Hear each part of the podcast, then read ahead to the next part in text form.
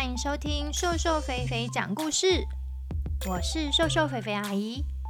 小朋友，你们有没有问过爸爸妈妈，自己是从哪里生出来的呀？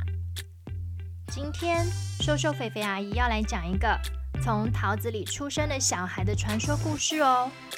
这是一个从日本来的童话故事，叫做《桃太郎》。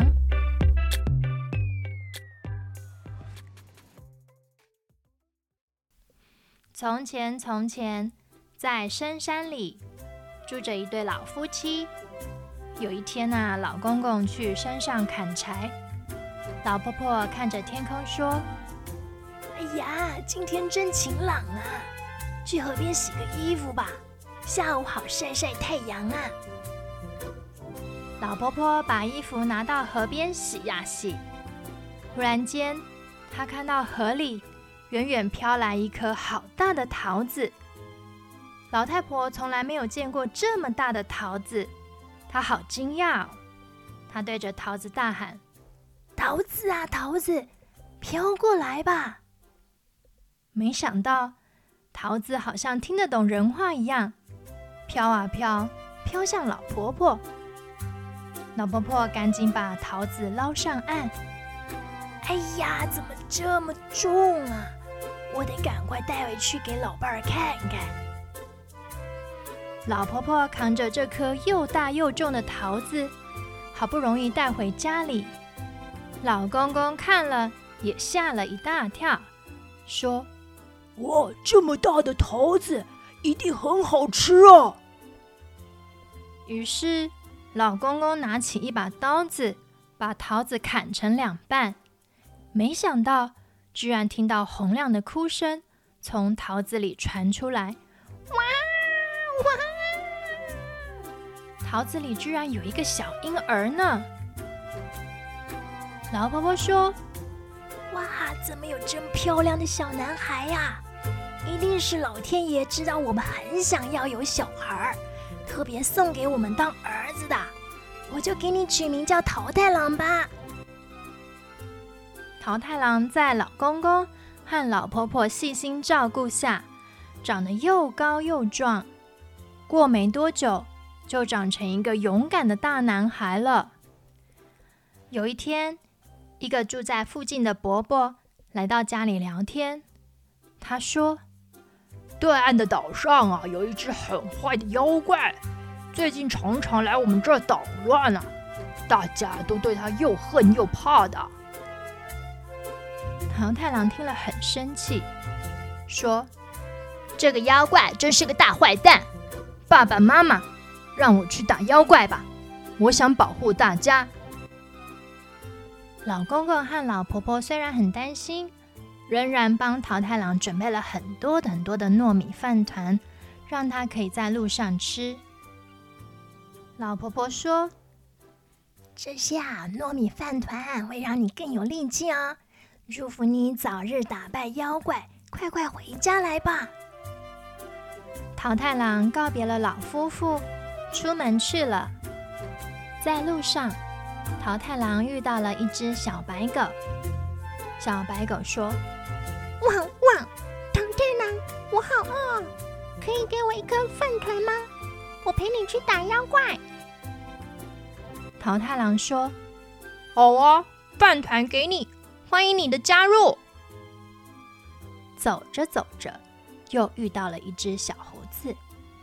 小猴子说：“好心的桃太郎，我也想吃饭团，拜托拜托啦！”桃太郎说：“没问题，饭团一颗，来加入我们，一起去打妖怪吧。”他们继续走着走着，又遇到了一只雉鸡。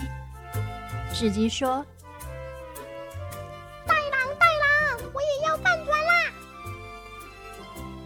桃太郎说：“吃了我的饭团，要跟我一起去打妖怪哦。”雉鸡说：“遵命。”他们一群人浩浩荡荡的到了妖怪住的岛上。妖怪说：“嘿，你们来干什么？”桃太郎说：“坏妖怪，我们要来打败你！谁叫你没事跑去村庄里捣蛋？”于是妖怪和桃太郎和他的随从们打了起来。桃太郎一群人因为吃了老奶奶做的糯米饭团，每个都变得力大无穷，很快的就把妖怪给打败投降了。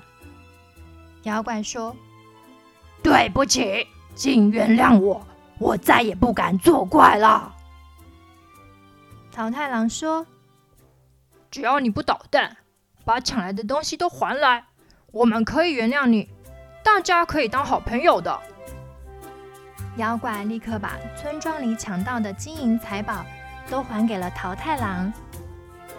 于是，桃太郎和小白狗、小猴子以及雉鸡一起把妖怪还来的金银财宝装在车上，带回村庄还给村民。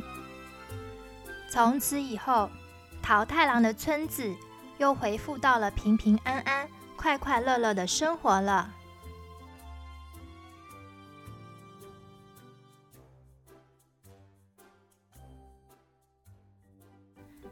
小朋友，这是在日本盛产桃子的地区所流传的民间故事，你觉得好听吗？相信你早就知道自己是从妈妈的肚子里生出来的。在这里，瘦瘦肥肥阿姨要来讲一个怀孕生小孩的小典故哦。你知道自己在生出来前要待在妈妈的肚子里几天吗？大部分的小宝宝生出来前都在妈妈的肚子里住了四十一个星期，也就是两百八十七天哦。这么多天在妈妈肚子里做些什么呢？小朋友在妈妈肚子里慢慢长大，充分的准备好，才可以被生出来当个地球人哦。